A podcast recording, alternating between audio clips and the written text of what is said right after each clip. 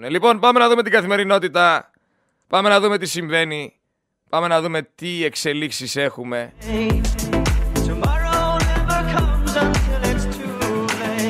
Γελάω και κλαίω παράλληλα με τους νέους υπουργούς. Θα αναφέρουμε τα ονόματά τους αναλυτικότερα στην πορεία. Θέλω να πω ότι ο πραγματικός νικητής των εκλογών είναι όλοι αυτοί οι εφοπλιστές, οι ολιγάρχες. Αλλά, αλλά, το αποτέλεσμα κρίθηκε στην αποχή. Η οποία έφτασε στο 48%. Τα ποσοστά φυσικά δεν είναι αντικειμενικά για κανένα κόμμα. Αν υπολογίσει κανείς το 40,55 με βάση την αποχή είναι περίπου 19,8-20%. Περίπου. Δηλαδή, τι θέλω να πω; Ένας στους πέντε πολίτες αυτής της χώρας ψήφισε Νέα Δημοκρατία. Το καταλαβαίνουμε; Ένας στους πέντε ψηφίζει Νέα Δημοκρατία. Επίσης, πρέπει να αποδεχθούμε το ότι άμα μαζευτούμε 10 άτομα και οι τρεις από αυτούς, γιατί ψάχνετε οι πιο πολλοί, ποιοι ψήφισαν Νέα Δημοκρατία, θα σας εξηγήσω εγώ. Μαζευόμαστε 10 άτομα. Και ρωτάμε, ποιος έχει ψηφίσει ρε παιδιά Νέα Δημοκρατία; Κανένας δεν απαντάει. Ξεκινάμε, η επόμενη ερώτηση είναι Ποιος από εσάς δεν πήγε να ψηφίσει; Σηκώνουν το χέρι τρεις Ε αυτοί οι τρεις ψήφισαν Νέα Δημοκρατία. Και πιστέψτε με δέκα, δέκα να μαζεύεστε. Αν ρωτάτε ποιος ψήφισε Νέα Δημοκρατία δεν θα παίρνετε απάντηση. Αν ρωτάτε ποιοι δεν πήγαν να ψηφίσουνε ένας από τους 10, 2, 3, 4, 5 θα σηκώσουν το χέρι. Αυτοί είναι που ψηφίσανε Νέα Δημοκρατία. Αυτοί είναι που κάναν το 19,8% 40,55. Οι νεοδημοκράτες είναι 19,8. Το υπόλοιπο το δώσανε όσοι δεν σηκώθηκαν από τον καναπέ τους να πάνε να ψηφίσουνε. Απλά είναι τα πράγματα. Μην αναρωτιέστε. Και μας κάνει το μάγκα ο Άδωνης, ο Μητσοτάκης, ο Σκρέκας, ο Αυγενάκης, ο Χρυσοχοίδης, ο Χατζηδάκης με 19,8% και ο ανεύθυνος Έλληνας ο οποίος δεν σηκώθηκε να πάει να ψηφίσει μου μιλάει για ιδεολογία.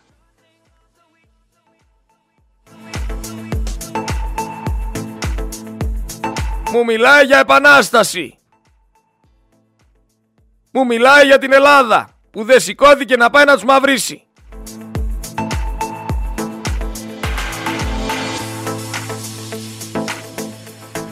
Κατακρίνω όποιον δεν πήγε να ψηφίσει, ναι, και δεν με ενδιαφέρει να με βρίσετε. Δεν με ενδιαφέρει, ρε. Καταλαβαίνετε τι σας λέω. Σε κάθε παρέα, ένας στους πέντε πολίτες ψήφισε Νέα Δημοκρατία ή δεν πήγε να ψηφίσει. Άρα ψήφισε κι αυτός. Απλά είναι τα πράγματα. Δεν σέβεστε κανέναν. Και δεν σεβαστήκατε κανέναν. Σίγουρα σε όλη αυτή την αποχή υπάρχουν και άνθρωποι οι οποίοι έχουν χάσει τη ζωή τους και βρίσκονται στους καταλόγους, στους εκλογικούς καταλόγους. Σίγουρα υπάρχει νοθεία κατά τη δική μου άποψη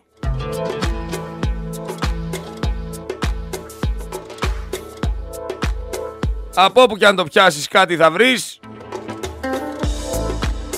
Μην ακούσω όμως παράπονα. Καλή τετραετία.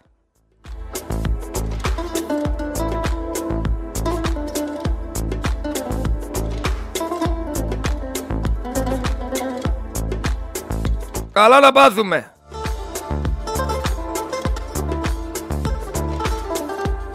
Είχαμε άγριο επεισόδιο με Μαροκινό εδώ στη Θεσσαλονίκη χθες που παρενοχλούσε μια κοπέλα και έπεσε το ξύλο της Αρκούδας.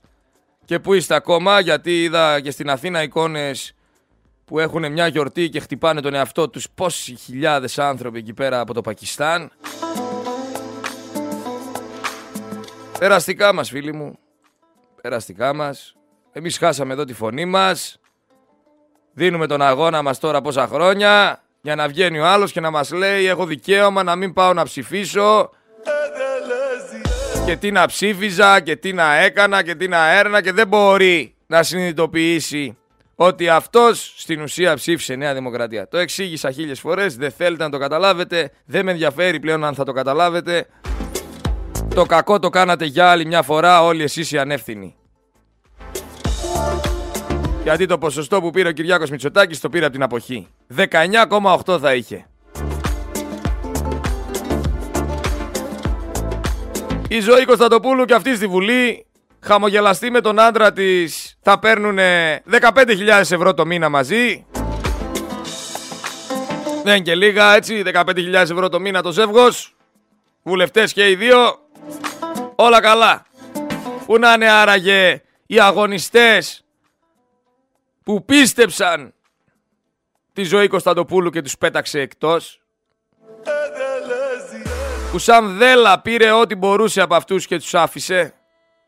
Πού είναι, για πες μου. Επίσης έχουμε μια ανακοίνωση από ένα κανάλι ότι ο Πέτρος Φιλιππίδης κάνει τη μεγάλη επιστροφή δύο χρόνια μετά την καταδίκη και θα το ξαναδούμε στην τηλεόραση. Για να καταλάβετε σε ποια χώρα ζείτε.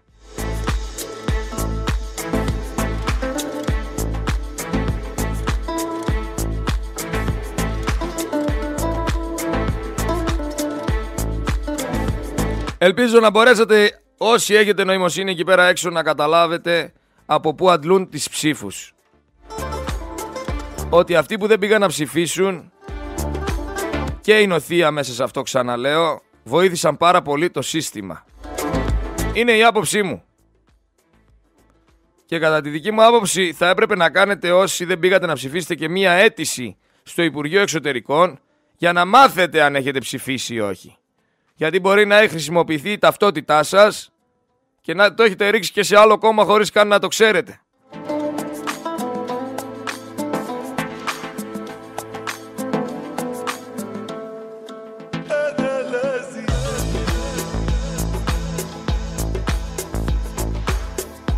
Πώς φανάρι είναι η νοθεία. Τέλος πάντων, να μείνετε παιδιά μακριά από ανθρώπους οι οποίοι το παίζουν θύματα ενώ οι ίδιοι έχουν δημιουργήσει το δράμα αυτό της ζωής τους.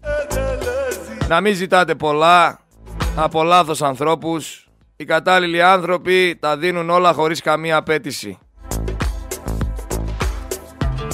Θεωρώ ότι το μεγαλύτερο επικοινωνιακό πρόβλημα στην Ελλάδα είναι ότι δεν ακούμε για να κατανοήσουμε αλλά ακούμε για να απαντήσουμε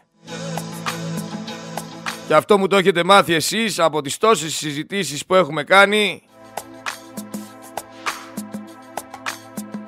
στον αέρα του Focus FM 103,6. Βλέπω εδώ πέρα ένα αξιωματικό να χαιρετάει το γιο του Μητσοτάκη. Από πότε το να είσαι γόνος είναι αξίωμα πολιτιακό, ένας θεός ξέρει.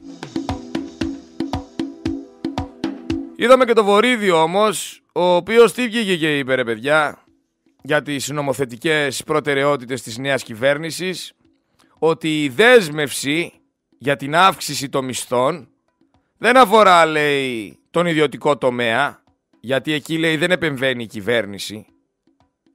Προσλήψεις θα γίνουν με ρυθμό, λέει. Ένας φεύγει, ένας μπαίνει. Άρα αύξηση εργαζομένων σε υγεία και διάφορους άλλους κλάδους δεν παίζει. Πώς αισθάνεστε που για ακόμη μια φορά σας κορόιδεψαν και είναι μόλις 24 ώρες μετά;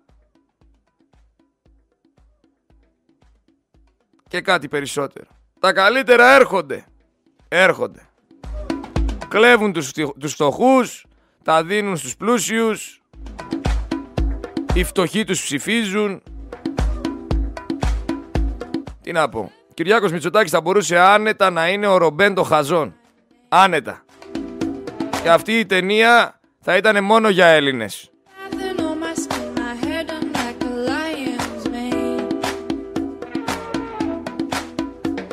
Ακροατής μου έστειλε μήνυμα και μου λέει ότι φίλε μου, εμένα τα παιδιά μου και τα δύο έχουν φύγει στο εξωτερικό εδώ και τέσσερα χρόνια.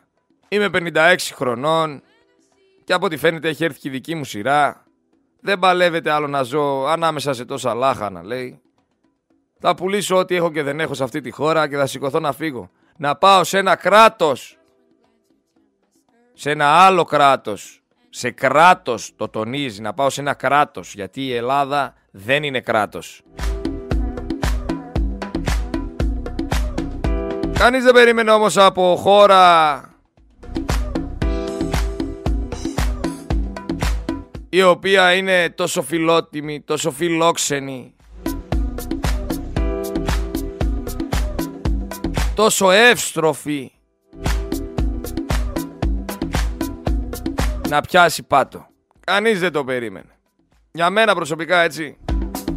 Θεωρώ ότι όχι χώρα, με έναν τόσο εύστροφο λαό το, τοποθέτησα, το τοποθέτησα λάθος, να πιάσει πάτο. Δηλαδή δεν μπορώ να πιστέψω ότι ο ελληνικός λαός με όλα αυτά που έχει, με τη γλώσσα, με την ιστορία, με την τοποθεσία που βρίσκεται η Ελλάδα, με τόσους αγρότες, με τόση θάλασσα και με όλα τα άλλα τα προνόμια να φτάσει σε αυτή την κατάσταση. Δεν μπο, δεν θα, άμα μου το λέγατε πιο παλιά θα σας έλεγα δεν υπάρχει τέτοια περίπτωση. Ποιοι ευθύνονται γι' αυτό, κάθε μέρα το συζητάμε, κάθε μέρα το αναλύουμε, κάθε μέρα ψάχνουμε. Νόημα έχει τελικά. Δεν έχει. Δεν έχει γιατί άμα δεις εικόνες που το ΚΚΕ πανηγυρίζει. Γιατί πανηγυρίζει το ΚΚΕ, δεν το κατάλαβα αυτό. Επειδή έχασε ψήφους. Επειδή έχασε έδρες σε σχέση με το Μάιο. Επειδή υποτίθεται μπήκανε τόσα δεξιά κόμματα στη Βουλή. Γιατί πανηγυρίζει το ΚΚΕ, δεν μπορώ να καταλάβω. Μήπως βρε ραντισμένα λάχανα πανηγυρίζει επειδή για άλλη μια τετραετία θα συντηρούνται όλοι αυτοί από εμάς.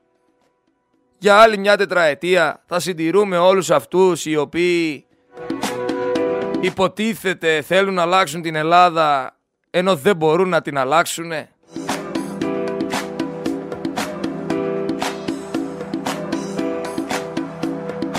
Βγήκανε με τα μάξια, με τις σημαίες, όλοι οι κομμουνιστές και χαίρονται. Γιατί χαίρονται; Υποτίθεται βγήκανε χαμένοι. Σας πω εγώ γιατί χαίρονται. Γιατί άλλα τέσσερα χρόνια θα τους ταΐζετε.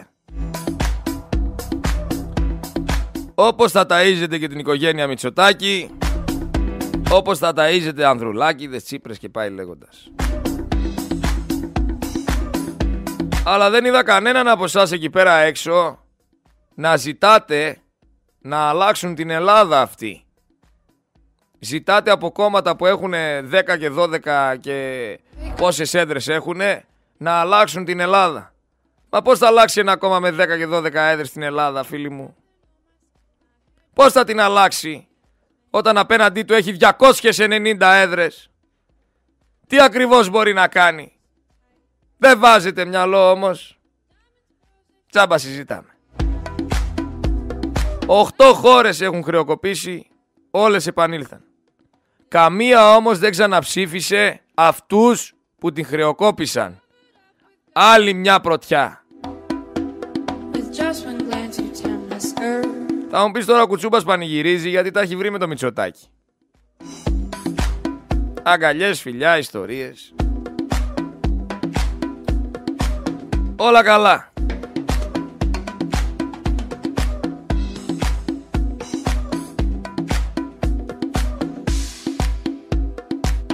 Πάμε σιγά σιγά να δούμε λίγο ποιοι είναι οι νέοι υπουργοί, ποια είναι η νέα κυβέρνηση. Λοιπόν, Πρωθυπουργός Κυριάκος Μητσοτάκης. Υπουργείο Εθνικής Οικονομίας Κωστής Χατζηδάκης. Υπουργείο Εξωτερικών Γιώργος Γεραπετρίτης. Ε, θα τα συζητήσουμε όλα αυτά φυσικά και τη δεύτερη ώρα, 2 και 4 που θα είναι μαζί μας ο Στέφανος Οχίος. Θέλω να του κάνω κάποιες ερωτήσεις για την άποψή του για τα Υπουργεία. Συνεχίζω. Υπουργείο Εθνικής Άμυνας Νίκος Δένδιας, ο Ανθέλινας, απίστευτο. Υπουργείο Εσωτερικών Νίκη Κεραμέως. Υπουργείο Παιδείας Κυριάκος Πιερακάκης. Υπουργείο Υγείας Μιχάλης Χρυσοχοίδης.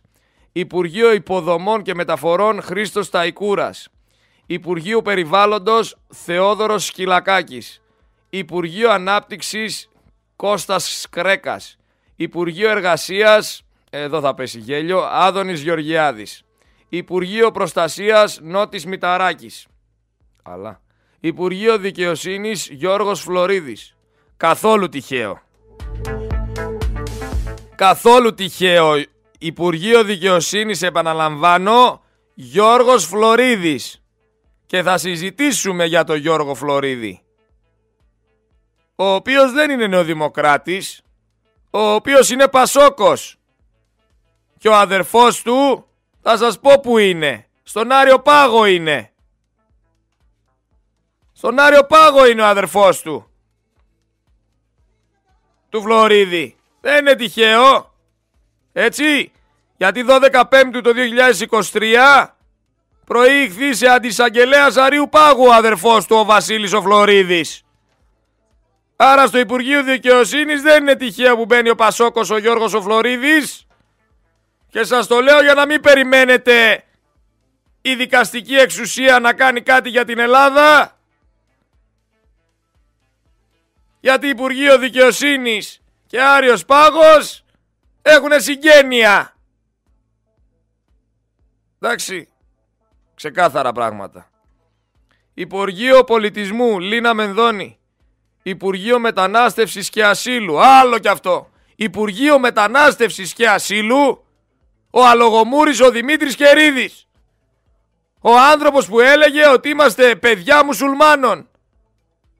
Ο άνθρωπος ο οποίος έχει βγει επανελειμμένα και δηλώνει ανθέληνας. Αυτόν τον άνθρωπο βάλαν στο Υπουργείο Μετανάστευσης και Ασύλου. Και να δείτε εδώ πέρα αν θα γίνουμε Ισλάμ, Πακιστάν, Μπαγκλαντές και πάει λέγοντας. Ο Κερίδης, Υπουργός Μετανάστευσης.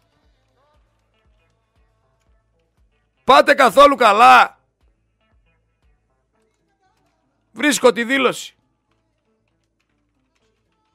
Να δούμε τι έχετε να πείτε. Να δούμε τι έχετε να πείτε, να ξέρετε ποιος, ποιος θα φυλάει τα σύνορά σας.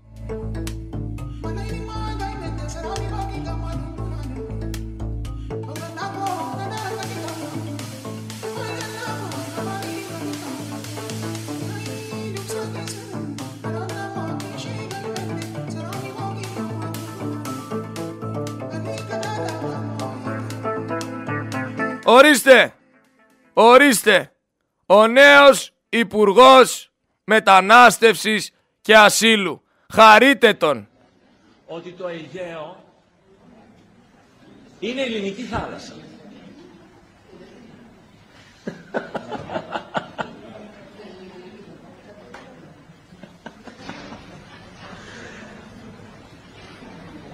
Βεβαίως σε μεγάλο μέρος είναι, δεν υπάρχει καμία αμφιβολία, ελληνική, αλλά δεν είναι μόνο ελληνική. Το μεγαλύτερο μέρος των υδάτων του Αιγαίου είναι διεθνή, κοντά στο 40 κάτι και δεν είναι ελληνική, δεν το λένε ακριβώς επειδή είναι διεθνή, δεν το λένε μόνο οι Τούρκοι, το λέει και ο υπόλοιπος πλανήτης. Ούτε οι Σοβιετικοί Ρώσοι, ούτε οι Αμερικάνοι θέλουν το Αιγαίο ελληνική θάλασσα. Θέλουν το Αιγαίο διεθνή θάλασσα. Να μπορούν να, δηλαδή τα χωρικά ύδατα της Ελλάδας να είναι περιορισμένα και να μπορούν να περνάνε. Απ' την άλλη μεριά έχουμε μια τουρκική ακτή. Έχουν και οι Τούρκοι ακτή στο Αιγαίο. Και δύο νησιά. Από τη μεριά της Τουρκίας υπάρχει μια τεράστια αδικία. Είμαστε 80 εκατομμύρια. Τα περισσότερα από εμά και σίγουρα τα πιο δυναμικά ζουν στα δυτικά παράλια, από την Κωνσταντινούπολη μέχρι κάτω την Αντάλια. Δηλαδή τα δύο τρίτα της Τουρκίας είναι δυτικά. Τα τρία τέταρτα της οικονομίας είναι δυτικά της Άγκυρας, της οικονομίας. Η μεγαλύτερη πόλη Κωνσταντινούπολη, η τρίτη μεγαλύτερη Σμύρνη. Έχουμε λοιπόν στα μικρασιατικά μας παράλια κοντά στα 40 εκατομμύρια και έχετε εσείς στο Καστελόριζο 482 μόνιμους κατοίκους. Είναι κατοικήσιμο το Καστελόριζο. Γιατί πρέπει να είναι κατοικήσιμο το νησί για να έχει υφαλοκρηπίδα. Τώρα έχω εδώ και την παρούλα, αρχίζετε με διορθώνεις στα νομικά. Αλλά ας τα πούμε έτσι χοντρά-χοντρά. Κατοικήσιμο. Κατοικήσιμο λέει η Ελλάδα. Απαντάει η Τουρκία, κατοικήσιμο, αλλά 482. Συγγνώμη ρε παιδιά. Επειδή μάλλον τα αυτιά μου δεν είναι πολύ καλά από τις εκπομπές, από τα ακουστικά, από την παράνοια μου, από την τρέλα μου, ακούω λάθος. Μιλάει σαν Τούρκος. Ο νέος Υπουργός Μετανάστευσης και Ασύλου της Ελλάδας.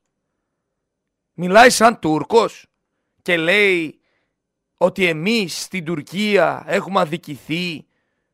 Παιδιά άκουσα λάθος, συγγνώμη που θα τα ξαναβάλω το ηχητικό γιατί δεν μπορώ να πιστέψω ότι ο άνθρωπος ο οποίος είναι ο νέος Υπουργός Μετανάστευσης Ασύλου λέει εμείς οι Τούρκοι και εσείς οι Έλληνες.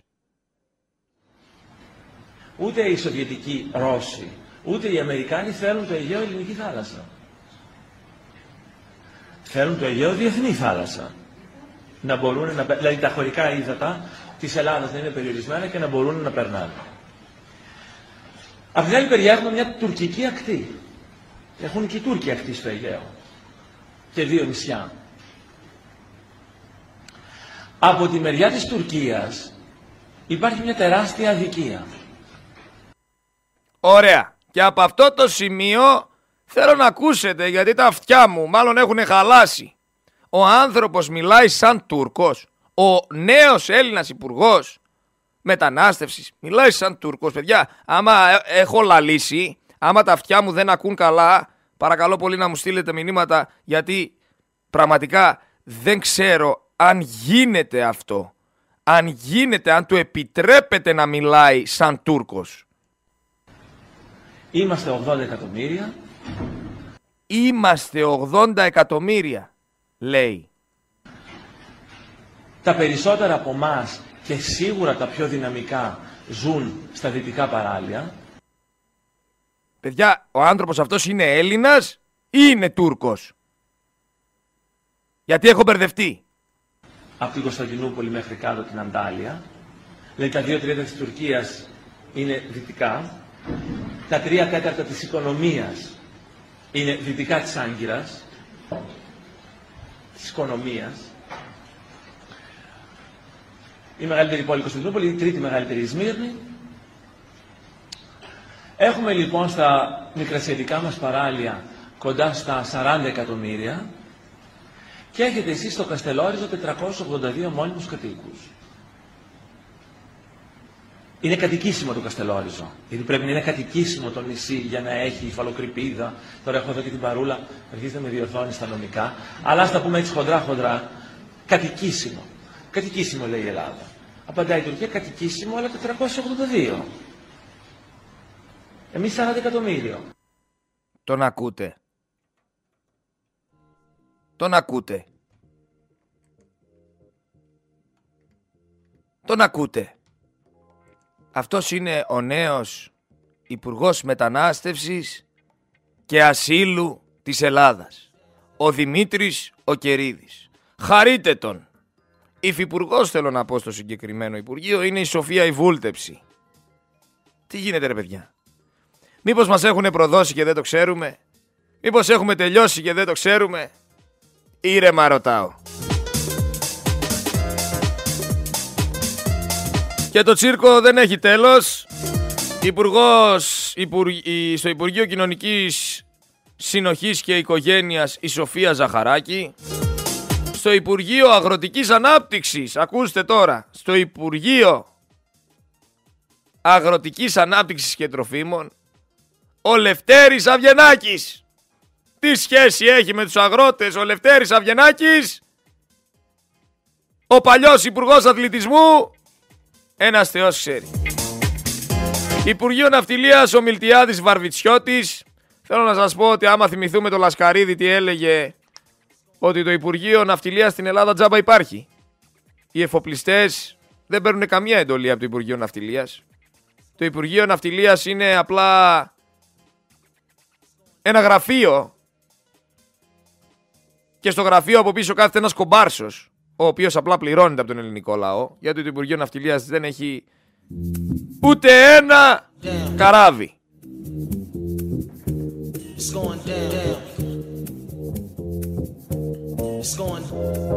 Υπουργείο Τουρισμού, Όλγα Κεφαλογιάννη, η επόμενη πρόεδρος της Νέας Δημοκρατίας κατά τη δική μου άποψη. Υπουργείο Ψηφιακής Διακυβέρνησης Δημήτρης Παπαστεργίου. Υπουργείο Κλιματικής Κρίσης και Πολιτικής Προστασίας ο Βασίλης ο Κικίλιας. Μετά την υγεία ο Κικίλιας. Μετά την υγεία λέω.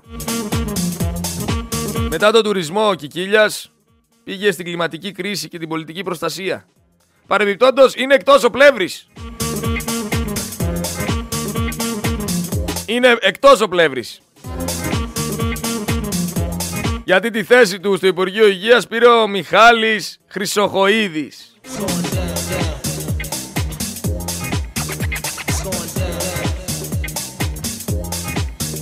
Λοιπόν, Υπουργός Επικρατείας Μάκης Βορύδης. Υπουργός Επικρατείας είναι και ο Σταύρος Παπασταύρου.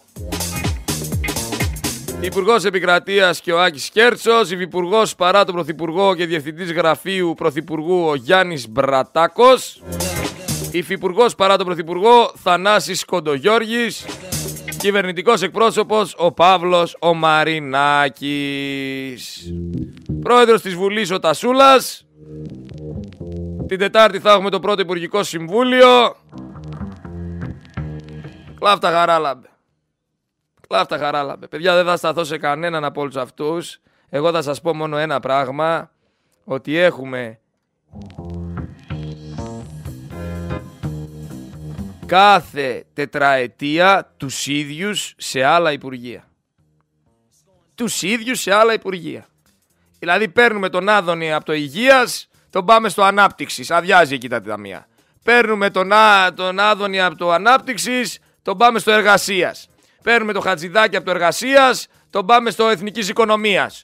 Ε, και τι είναι ρε τα υπουργεία, για εξηγήστε μου λίγο. Είναι δυνατόν όλοι αυτοί να έχουν γνώσεις για όλα τα υπουργεία; Μα έχουν γυρίσει 10 υπουργεία όλοι. Δεν είναι τσίρκο αυτό, τι είναι; Τι είναι άμα δεν είναι τσίρκο; Που κάνουν βόλτες δεξιά-αριστερά οι ίδιοι και οι ίδιοι στα Υπουργεία σας; Είναι δυνατόν να είμαστε τόσο καραγκιόζιδες και να συνεχίζουμε να πιστεύουμε αυτούς τους ανθρώπους; Υπουργός Εθνικής Άμυνας. Υπουργός Εθνικής Άμυνας ο Δένδιας. Ο Φιλότουρκος. Και Υπουργός Μετανάστευσης και Ασύλου ο Κερίδης. Και εσείς μου λέτε ότι δεν μας έχουν προδώσει ήδη. Και ανακοινώνει ο Μητσοτάκης ότι μέσα στον Ιούλιο θα συναντηθεί με τον Ερντογάν. Άντε ρε αφήστε με ήσυχο. Άντε ρε αφήστε με ήσυχο. Υπουργός Εξωτερικών ο Γεραπετρίτης. Υπουργός Εξωτερικών ο Γεραπετρίτης. Που θα μοιράσει με τον Ερντογάν το Αιγαίο. ο Γεωργιάδης εργασίας που θα συνεχιστεί αυτή η εργασιακή ζούγκλα. Χατζηδάκης οικονομικών. Θα μοιράσει το Ταμείο Ανάκαμψης σε κολλητούς και φίλους πάλι. Ο Χρυσοχοίδης ρε, Υπουργός Υγείας. Ο Χρυσοχοίδης. Διαλυμένο ήταν το εσύ, διαλυμένο θα παραμείνει. Δέκα ώρες θα περιμένετε τα στενοφόρα. Αλλά για πάμε λίγο στον Υπουργό Δικαιοσύνης που ο αδερφός του Βασίλης ο Φλωρίδης είναι αντισαγγελέας του Αρίου Πάγου από 12 Μαΐου το 2023. Για πάμε να ακούσουμε τι λέει ο συγκεκριμένος. Ο Πασόκος. 300.000 υπαλλήλους, περισσότερους από όσους χρειάζεται, εάν δεχτούμε ότι αυτός ο αριθμός είναι σωστός, και δεχτούμε επίσης το αδιαφυσβήτητο ότι ένας υπάλληλος στα 35 χρόνια που υπηρετεί ή αν βγει πρόωρα στη σύνταξη με τη σύνταξή του, με, τις, με τις παλιές αμοιβές μιλάω έτσι, τους 14 μήνες και όλα τα υπόλοιπα συν τα πάντα, κοστίζει ένα εκατομμύριο ευρώ. Ε, λοιπόν, 300.000 υπάλληλοι στα τελευταία 30, 35 ε, χρόνια κοστίζουν 300 δισεκατομμύρια ευρώ. Να, ορίστε. Ιδιοφυΐα. Ιδιοφυΐα είναι ο άνθρωπος. Για να ακούσουμε και κάτι ακόμα. Η Νέα Δημοκρατία και ο κύριος Καραμαλής μαζί με τον Υπουργό του Σαμαρά που είχαν οδηγήσει την Ελλάδα στη χρεοκοπία απελευθερώθηκαν και διασώθηκαν από τον Γιώργο Παπανδρέου τότε, ο οποίος δεν απέτησε από τη Βουλή να ψηφιστεί η σύμβαση με 180 ψήφους, όπως λέει και το Σύνταγμα στο κάτω-κάτω. Και έτσι έδωσε την ευκαιρία στη Νέα Δημοκρατία και στον κύριο Σαμαρά να διασωθούν. Να διασωθούν.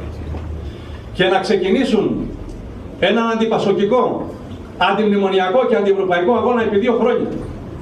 Να αντιμετωπίσει τη χρεοκοπία της χώρας την οποία οδήγησε η Νέα Δημοκρατία. Είχε απέναντί του τον Σαμαρά, ο οποίος επί δύο χρόνια αντιπολιτευόταν σκληρά, αντιμνημονιακά. Συνέχεια, δύο χρόνια μετά, ο κύριος Σαμαράς υιοθέτησε απολύτως την πολιτική του Πασόκ. Την υιοθέτησε απολύτως την πολιτική του Πασόκ, αφού νωρίτερα μας είχε φλωμώσει με τρία ζάπια ψέματα και όλα αυτά τα οποία έλεγε εκεί. Ε, και φτάσαμε τώρα στο σημείο αυτοί που πολέμησαν την, το Πασόκ ως κυβέρνηση και υιοθέτησαν την πολιτική τους στη συνέχεια και αυτοί κυβερνώντας, τελικά αυτοί να εισπράττουν ένα όφελος και το Πασόκ να εισπράττει όλο το κόστος. Όχι ρε παιδιά, μη μου λέτε ότι το Πασόκ και η Νέα Δημοκρατία είναι αγκαζέ. Σταματήστε σας παρακαλώ. Αυτός ο άνθρωπος που ακούσατε τώρα είναι υπουργός κυβέρνησης Μητσοτάκη. Έλα ρε σταματήστε τώρα που Πασόκ Νέα Δημοκρατία είναι μαζί. Μην κάνετε έτσι σας παρακαλώ πολύ. Κορόιδα, ε κορόιδα. Χαϊβάνια, ε χαϊβάνια. Σας γλεντάνε οι καταχρεωμένοι. Λοιπόν, θέλω να σχολιάσω λίγο και αυτό που έγινε στον Αντένα με τον Ζαχαράτο. Δεν κατάλαβα για ποιο λόγο βγάλαν τον Τάκη Ζαχαράτο να προσποιηθεί την Πόπη Τσαπανίδου. Δεν θα πω κάτι για την Πόπη Τσαπανίδου, ούτε με εκπροσωπεί η Πόπη Τσαπανίδου. Αλλά αυτό που έκανε ο Ζαχαράτος πραγματικά είναι σεξιστική επίθεση. Είναι σεξιστική επίθεση και ντροπή στον αντένα να δίνουν βήμα στον Τάκη Ζαχαράτο να κάνει τέτοιες γελιότητες και να προσποιείται ένα πρόσωπο το οποίο δεν με εκπροσωπεί αλλά έχει μία σοβαρότητα. Η Πόπη Τσαπανίδου έχει μία σοβαρότητα και αυτό που κάνει ο Τάκης Ζαχαράτος και αυτό που επιτρέπει ο Αντένα είναι αλητία. Και φυσικά έγιναν όλα αυτά σε εκπομπή του Χατζηνίκου. Του Χατζηνικολάου ο οποίος έχει διαλέξει στρατόπεδο χρόνια τώρα. Μιλάμε για προπαγάνδα. Μιλάμε για αλητεία. Και ρωτάω εγώ τον Τάκη Ζαχαράτο. Έχεις τα κάκαλα να βγεις να προσποιηθείς τη μαρέβα με αυτόν τον τρόπο; Ή όπου σε παίρνει κάνεις το μάγκα; Για πάμε λίγο να ακούσουμε τι ακριβώς έλεγε ο Τάκης Ζαχαράτος σαν πόπι Τσαπανίδου Πραγματικά συγγνώμη γι' αυτό, για τη γελιότητα αυτή, για την ανομαλία αυτή, για αυτό το σεξιστικό περιεχόμενο, αλλά αξίζει να ακούσετε και να, δεν μπορείτε να δείτε δυστυχώς πού έχει φτάσει η ελληνική τηλεόραση και η ελληνική πολιτική. Όταν ερχόμαι στην εκπομπή σας, να μην με αφήνετε να ολοκληρώνω ποτέ. Είναι πολύ σημαντικό, κύριε Χατζη να τελειώνουμε και να ολοκληρώνουμε. Τι να πω, έχετε πρόβλημα μαζί μου. Έχετε μία μανία, κύριε Χατζηνικολάου, να μην με αφήνετε να τελειώνω ποτέ. Να με βλέπετε να γκομαχάω και έχω ντοκουμέντα γι' αυτό, της μη ολοκλήρωσής μου. Τρελαίνεστε να με βλέπετε ανολοκλήρωτη. Την τελευταία φορά που ήρθα εδώ, κύριε Χατζηνικολάου, δεν βάλετε τη ζαχαράκια από τη μια να τελειώνει απανοτά με στα μούτρα μας. Και τον Πετρόπουλο επίσης να ολοκληρώνει γενναία κοιτώντας με λάγνα στα μάτια. Και ένα μπασόκο δίπλα μου, που ούτε το όνομά του δεν θυμάμαι να ολοκληρώνει σοσιαλιστικά ντεμεκ και με γλεντάγατε την ανολοκλήρωτη κανονικά, αλλά δεν μας ελληνικά. Με συγχωρείτε κι εσείς και τηλεθέτε για τον υψηλό τόνο, αλλά έχει και υπομονή τα όρια της. Λυπάμαι πολύ. Πίστευα πως όσο και αν οι πολιτικές μας θέσεις είναι αντίθετες, θα βρίσκαμε, θα μπορούσαμε να βρούμε ένα κοινό σημείο στήξης, θέλω να πω, αμοιβαίας και κοινής εκτόνωσης του θυμού και της πολιτικής αντιπαράθεσης. Δεν εκτιμήσατε ούτε την μπούκλα μου, ούτε το styling, ούτε τις ώρες που έκανα και να βαφτώ και να έρθω εδώ εντυπωσιακά, σαν να ανοίγω πρόγραμμα στο ρέμο και να φωνάζω Δικό σας! Έλα με φόρα! Και μου χρεώσατε και την κατηγούσα του ΣΥΡΙΖΑ. Εγώ είπα στον Αλέξη, έλα με φόρα και αυτός γκρεμοτσακίστηκε στη χαράδρα των συνιστώσεων. Πού να ξέρω εγώ τι λασκάρανε τα φρένα του. Δεν έχω κάνει και μηχανικό σε συνεργείο αυτοκινήτων για να υγραίνω τα φρένα. Ήρθε η προσβεστική και τον ξεγούβωσε. Δεν φταίω, κύριε Χατζηνικολάου. Εγώ ήρθα για να βάλω τα πράγματα στη θέση τους. Και εσείς είστε πολύ άδικος και σκληρός μαζί μου. Φεύγω και πάω σε άλλες εκπομπές και σας ευχαριστώ πάρα πολύ για το μάθημα, κύριε Χατζηνικολάου, γιατί με μάθατε κάτι πολύ σημαντικό. Να συνειδητοποιήσω τη σημασία της ολοκλήρωσης και τη σημαντικότητά της για την ανθρώπινη ψυχοσύνθεση. Καλό σας βράδυ. Φεύγω και για πρώτη φορά επιτέλους ολοκλήρωσα! Γιατί δίνουμε βήμα σε τέτοιους γελίους καραγκιόζιδε. Γιατί βγάζουν στην τηλεόραση τέτοιους ανώμαλους τύπους; Γιατί ανώμαλος είσαι, ρετάκι Ζαχαράτε; Ανώμαλος είσαι. Και το ξέρουμε χρόνια τώρα. Πώς επιτρέπει όμως η ελληνική κυβέρνηση να κάνει μια τέτοια σεξιστική επίθεση και να προσποιείται ένα πρόσωπο και να λέει αυτές τις να μην πω τι, αυτές τις σαρλούμπες, γιατί δεν μπορώ να βρίσω. Τι καραγκιόζηλίκια είναι αυτά ρε. Είναι δυνατόν. Τι να πω, πού έχει φτάσει η πολιτική στην Ελλάδα ρε. Τι να πω, ντροπή στο Χατζη Νικολάου. Ντροπή. Ντροπή. Άμα με αυτόν τον τρόπο νομίζει ότι κέρδισε κάτι, ότι κατάφερε κάτι, το μόνο που κατάφερε είναι να γελιοποιηθεί.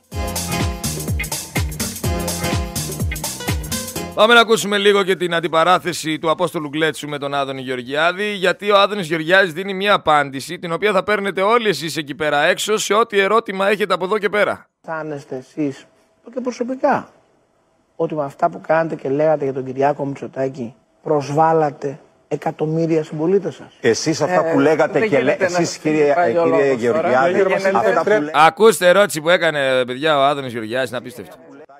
αισθάνεστε ότι προσβάλατε Κύριε- τον εαυτό σας τον ίδιο όταν μετά πήγατε στο ίδιο κόμμα και γίνατε αντιπρόεδρος; Απαντήσω; όταν είπατε αυτά τα που σου είπατε, τα εξαμάξεις εγώ δεν είπα τίποτα για τον κύριο Μητσοτάκη μίλησα πολιτικά και μόνο εσείς σου είπατε τα εξαμάξεις μιλήσατε αγώνα για τον κύριο Μητσοτάκη Έχω το εγώ λόγο. δεν μίλησα ποτέ αγώνα κύριο Μητσοτάκη παρά μόνο πολιτικά. Έχω το λόγο. Έχω όμως και το δικαίωμα, σαν που είμαι καλλιτέχνης, να μιλήσω και, και, και κάπως με τρόπο που μπορώ να, και να, να αστιευτώ. Ναι. Θέλετε να Ξέρετε- σας θυμίσω, θέλετε να σας τα βγάλω, θέλετε να Εγώ τα δεν πάω βάλω να μιλάω εδώ να τα πάνω δούμε; στο. Αμυς- Κακός Θέλετε να τα βάλω να τα δούμε, κύριε κύριε Κλέτσο, Γεωργιάδη. να απαντήσει ο κύριος Αν- αν Γεωργιάδης. μπορείτε να μην διακόπτετε, να μιλήσει, ευχαριστώ. Να μιλήσει- απαντήσει να και θα μιλήσουν σας όλοι. ξαναδώσω Αν το μπορούσα λόγο. να Να μην σας- διακόπτε, ευχαριστώ. Κύριε Γεωργιάδη. Ξαναλέω. Ελάτε, ελάτε, ελάτε. Εγώ για όλα αυτά που λέτε έχω κριθεί από τους συμπολίτες μου 7 φορές εκλογικές αναμετρήσεις. Α, Αυτό θα μας λέτε τώρα. Άρα τελείωσε. Α, δηλαδή, δηλαδή Εσείς τώρα σαν- που. Ευχαριστώ. Κύριε Γεωργιάδη. Ξαναλέω. Ελάτε, ελάτε, ελάτε. Εγώ για όλα αυτά που λέτε έχω κριθεί από τους συμπολίτες μου 7 φορές εκλογικές αναμετρήσεις. Α, αυτό θα μας λέτε τώρα. Άρα τελείωσε. Α, δηλαδή, δηλαδή Εσείς τώρα που. το- αντιθέτως, Αυτό εσείς θα λέτε. βεβαίως. Πεθαίνουν οι άνθρωποι Εκτός αν η ψήφος χωρίς δεν έχει νοσοκομεία και σημασία. χωρίς γιατρός. Έχουμε το 41%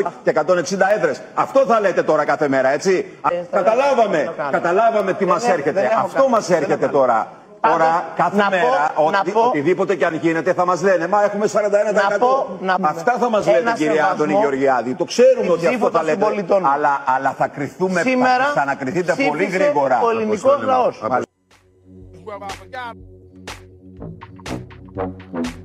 Αυτή θα είναι η απάντηση. Με έχουν κρίνει οι Έλληνες πολίτες και με ψηφίζουν τόσα χρόνια. Τι θέλετε εσείς από εμένα τώρα; 40% 41% δεν πήραμε.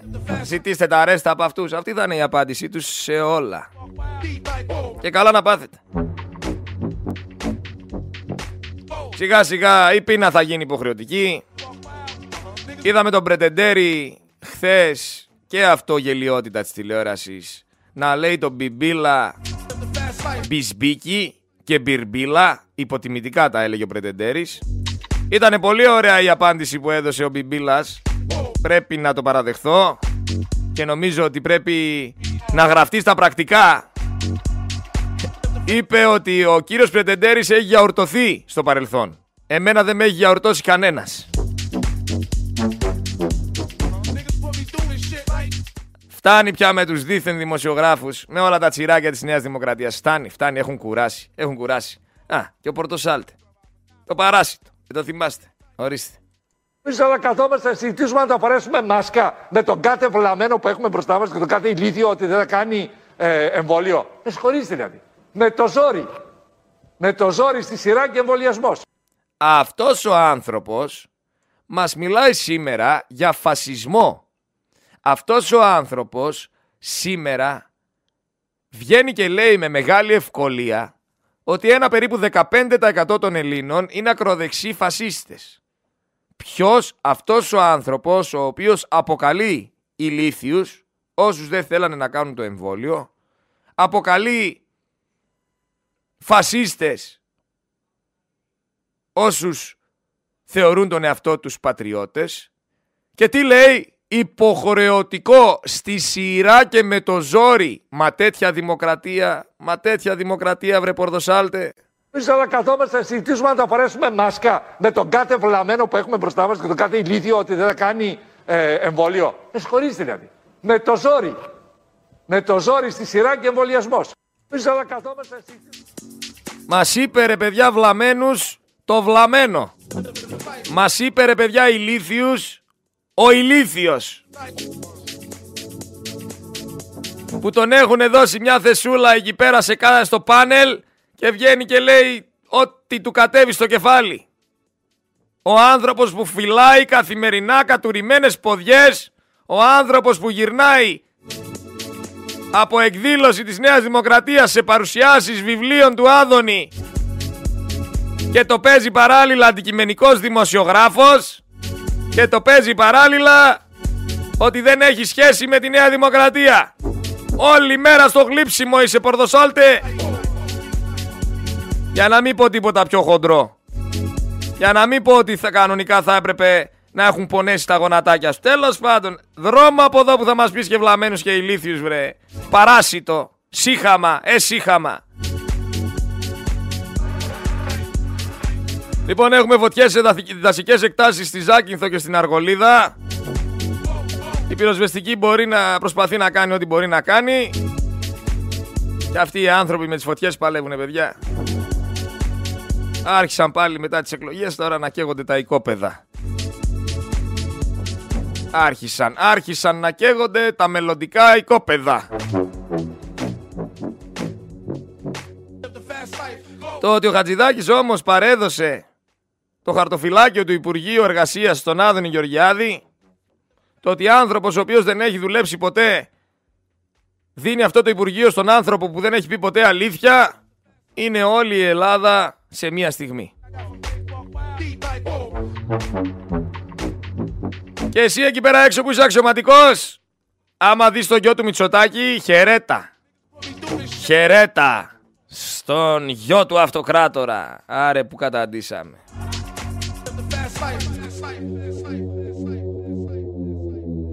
Ρε το Θάνο τον Πλεύρη γιατί τον πετάξανε απ' έξω; Πάτε καθόλου καλά ρε. Το Θάνο τον Πλεύρη τον πετάξατε απ' έξω. Ρε ο άνθρωπος εδώ πέρα ήταν υπεύθυνος που χάθηκαν 37.000 ζωές. Ο άνθρωπος τα έχει καταφέρει περίφημα σαν υπουργός Υγείας. Δεν βλέπετε τη δημόσια υγεία που έχει φτάσει. Γιατί τον πετάτε απ' έξω, δεν μπορώ να το καταλάβω. Και βάζετε στη θέση του το χρυσοχοίδι.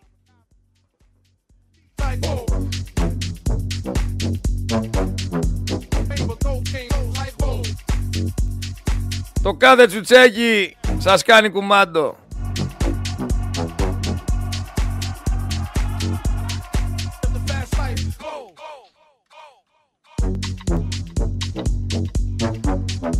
Λοιπόν, για πάμε λίγο να δούμε τώρα εδώ πέρα να ακούσουμε άλλο ένα ηχητικό το οποίο είναι περίεργο, το οποίο είναι αστείο, το οποίο θα μπορούσα να πω ότι είναι κανονικό ξέπλυμα, αλλά έτσι κι αλλιώς και που τα λέω τα ακούει κανένας. Από το ένα αυτοί μπαίνουν, από το άλλο βγαίνουν. Εσείς περιμένετε να πάει τρεις μετά το χείο που θα έχω δύο και τέταρτο να ανοίξουν οι γραμμές, να βγείτε εδώ πέρα να, να πείτε τα δικά σας. Αυτό σας ενδιαφέρει. Λοιπόν, για πάμε να ακούσουμε λίγο τι λέγανε στην τηλεόραση στη γυναίκα του Ευαγγελάτου εδώ πέρα κάτι τυπάκια. Είσαι το όλο πράγμα, Επειδή έτσι. εγώ έχω ενοχλητική μνήμη. Α, Να δείτε ότι καμιά φορά χρειάζεται αυτό που είχε πει ο Δαρβίνος. Τυχαιότης και αναγκαιότης. Εσείς ξεχνάτε ότι ο Μητσοτάκης δεν, ήταν- δεν θα ήταν αρχηγός της Νέας Δημοκρατίας εάν είχε δουλέψει το κομπιούτερ για την πρώτη πρώτες εκλογές τις τις- πρώτες τις εκλογές ισοκομματικές. της Νέας Δημοκρατίας. τις ισοκομματικές. Δηλαδή, Αλλά για να είμαστε και- Προσέχτε να δείτε. Σωστό. Ε, έβαλε και το χέρι της η τύχη. Σωστό, Αλλά ήταν, δάσκαλε. ήτανε και να γίνει. Με Ο ποια έννοια άνθρωπος ήταν που πολύ κάποιοι πιο προσπάθησαν να βγάλουν ως καντέμι, Ναι, σαν μπράβο. τον μπαμπά του, είναι τελικά αυτός ο οποίος έχει και το κοκαλάκι της νυχτερίδας. Και όχι μόνο αυτό, αλλά πάμε παρακάτω. λοιπόν, ε, αν θυμάστε, Ναι. θα έβγαινε με τα μπούνια ο, Ο Μημαράκης. ο Ο Μημαράκης. Μημαράκης Λοιπόν, έβγαινε, ναι, ναι. Χρεώθηκε ο Μημαράκης την αποτυχία της επιλογής εταιρείας που έκανε Σωστά. στις εσωκομματικές εκλογές και από outsider που δεν ήταν καν υποψήφιος στο- στις πρώτες εκλογές. Δεν ήταν υποψήφιος.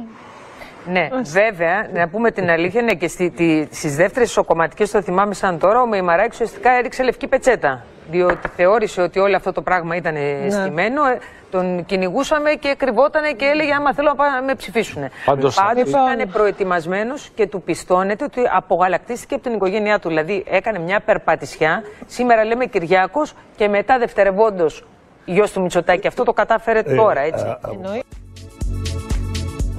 Δεν είναι λοιπόν η πρώτη φορά που βάζει το χεράκι σε εκλογές. Εντάξει, δεν είναι η πρώτη φορά για να θυμηθούμε λίγο γιατί είχε γίνει στο παρελθόν. Εντάξει, ε, πήγαν να το ξεπλύνουν και από καντέμι. Έτρεξε, έτρεξε η Τάτη. Η Τάτη έτρεξε να πει ότι είναι γουρλής. Δεν είναι σαν τον μπαμπά του. Ποια τύχη μωρέ, ποια τύχη. Από τύχη βγήκε. Το φάγανε λάχανο το μεϊμαράκι. Κοιμισμένοι. Λοιπόν, ακούστε το νέο Υπουργό Δικαιοσύνης. που φαίνεται να ε, καλλιεργεί ο Κυριάκος ο Μητσοτάκης προς ε, στελέχη ε, της κεντροαριστεράς να, να, να καλλιεργείται και ένα κλίμα έτσι προς να, να είναι και, ο- και το όνομα του Γιώργου Φλωρίδη να παίζει μέσα σε αυτό το, ε, το κλίμα. Υπάρχουν βάσεις σε όλα αυτά; Υπάρχει βάση; Όχι. Ε, όχι. Ε, Αυτό, ε, εκεί λέω τις απόψεις μου. Ε, α, μέχρι εκεί όμως. Δεν, είναι- ε, όπως Φλερτ ξέρετε, με δεν τη Νέα ανήκω Δημοκρατία δεν οργανωτικά κάπου υπήρξε. πια. Ορίστε. Φλερτ με τη Νέα Δημοκρατία δεν υπήρξε. Όχι βέβαια, ποτέ. Ναι. Μάλιστα. Ποτέ, Μάλιστα. καμία. ε, δε- δε- Ποτέ δεν υπήρξε φλερτ με τη Νέα Δημοκρατία, έλεγε. Ποτέ εγώ. Εγώ ποτέ. Και θυμάμαι και κάποιους άλλους που λέγανε ότι δεν υπήρξε ποτέ φλερτ με τη Νέα Δημοκρατία. Ε, Αντώνη! Ε, Αντώνη! Πού είσαι ρε Αντώνη χαμένος! Γιατί διαγράφεις δημοσιεύσεις ρε Αντώνη! Γιατί δεν βγαίνεις να μιλήσεις τώρα ρε Αντώνη! Τα ίδια έλεγε και ο Φλωρίδης. Πού χάθηκες ρε Αντώνη;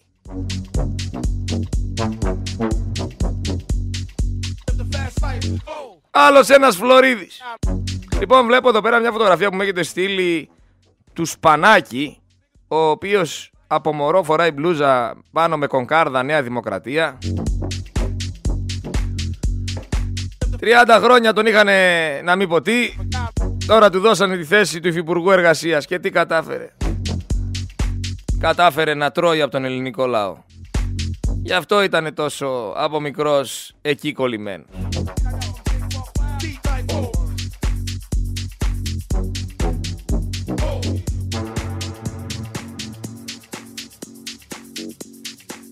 Ο Άδωνης Γεωργιάδης Υπουργός Εργασίας ο άνθρωπος που στεκόταν σούζα δίπλα στο αφεντικό που απειλούσε τους εργαζόμενους για το τι θα ψηφίσουνε, το θυμάστε το βίντεο. Είναι πραγματικά ό,τι χρειάζεται να ξέρετε για τις εργασιακές σχέσεις στην Ελλάδα αυτό το βίντεο.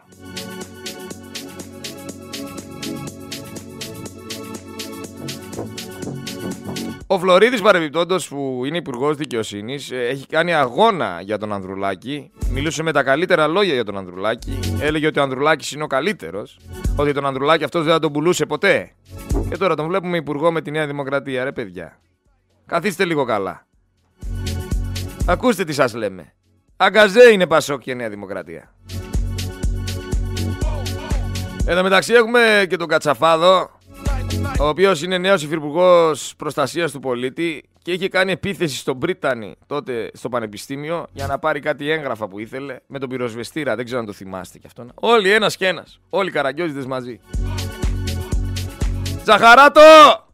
Για κάνε τη μαρέβα ρε εσύ λίγο να σε δω. Λοιπόν, παιδιά, πριν πάμε σε τραγουδάκι και δελτίο ειδήσεων για να επιστρέψουμε με Στέφανο Χίο, θέλω να σας πω ότι στα σούπερ μάρκετ η ακρίβεια, έχει αυξη- η ακρίβεια αύξησε το τζίρο κατά 9,3% στο πεντάμινο. Κυριολεκτικά καίνε τα τρόφιμα, αδειάζει το καλάθι και έρχονται πολύ μεγάλες αυξήσεις. Σας το λέω για να είστε έτοιμοι, κάντε οικονομία. Λοιπόν, για τους Σπαρτιάτες, επειδή μου ζητάτε σχόλιο για τη Δομινίκη Παπαδοπούλου, για αυτήν εδώ πέρα η οποία είχε OnlyFans, η οποία χόρευε πάνω σε μπαρ, η οποία έβγαινε στην Ανίτα Πάνια και έλεγε ψάχνω χορηγό με τους Σπαρτιάτες. Ήταν η κοπέλα αυτή έτσι και τώρα τη διαγράψανε, δεν ξέρω τι κάνανε. Έχει βγει και καταγγέλει αυτή ότι μετά τη διαγραφή της από τους Σπαρτιάτες την απείλησαν λέει και λέει με απείλησαν ότι θα με σκοτώσουνε. Έλα μωρέ τώρα. Σε παρακαλώ πολύ. Λοιπόν, συνάντηση με Ερντογάν τον Ιούλιο ανήκει ο Μητσοτάκης, ε, μην το ξεχνάμε.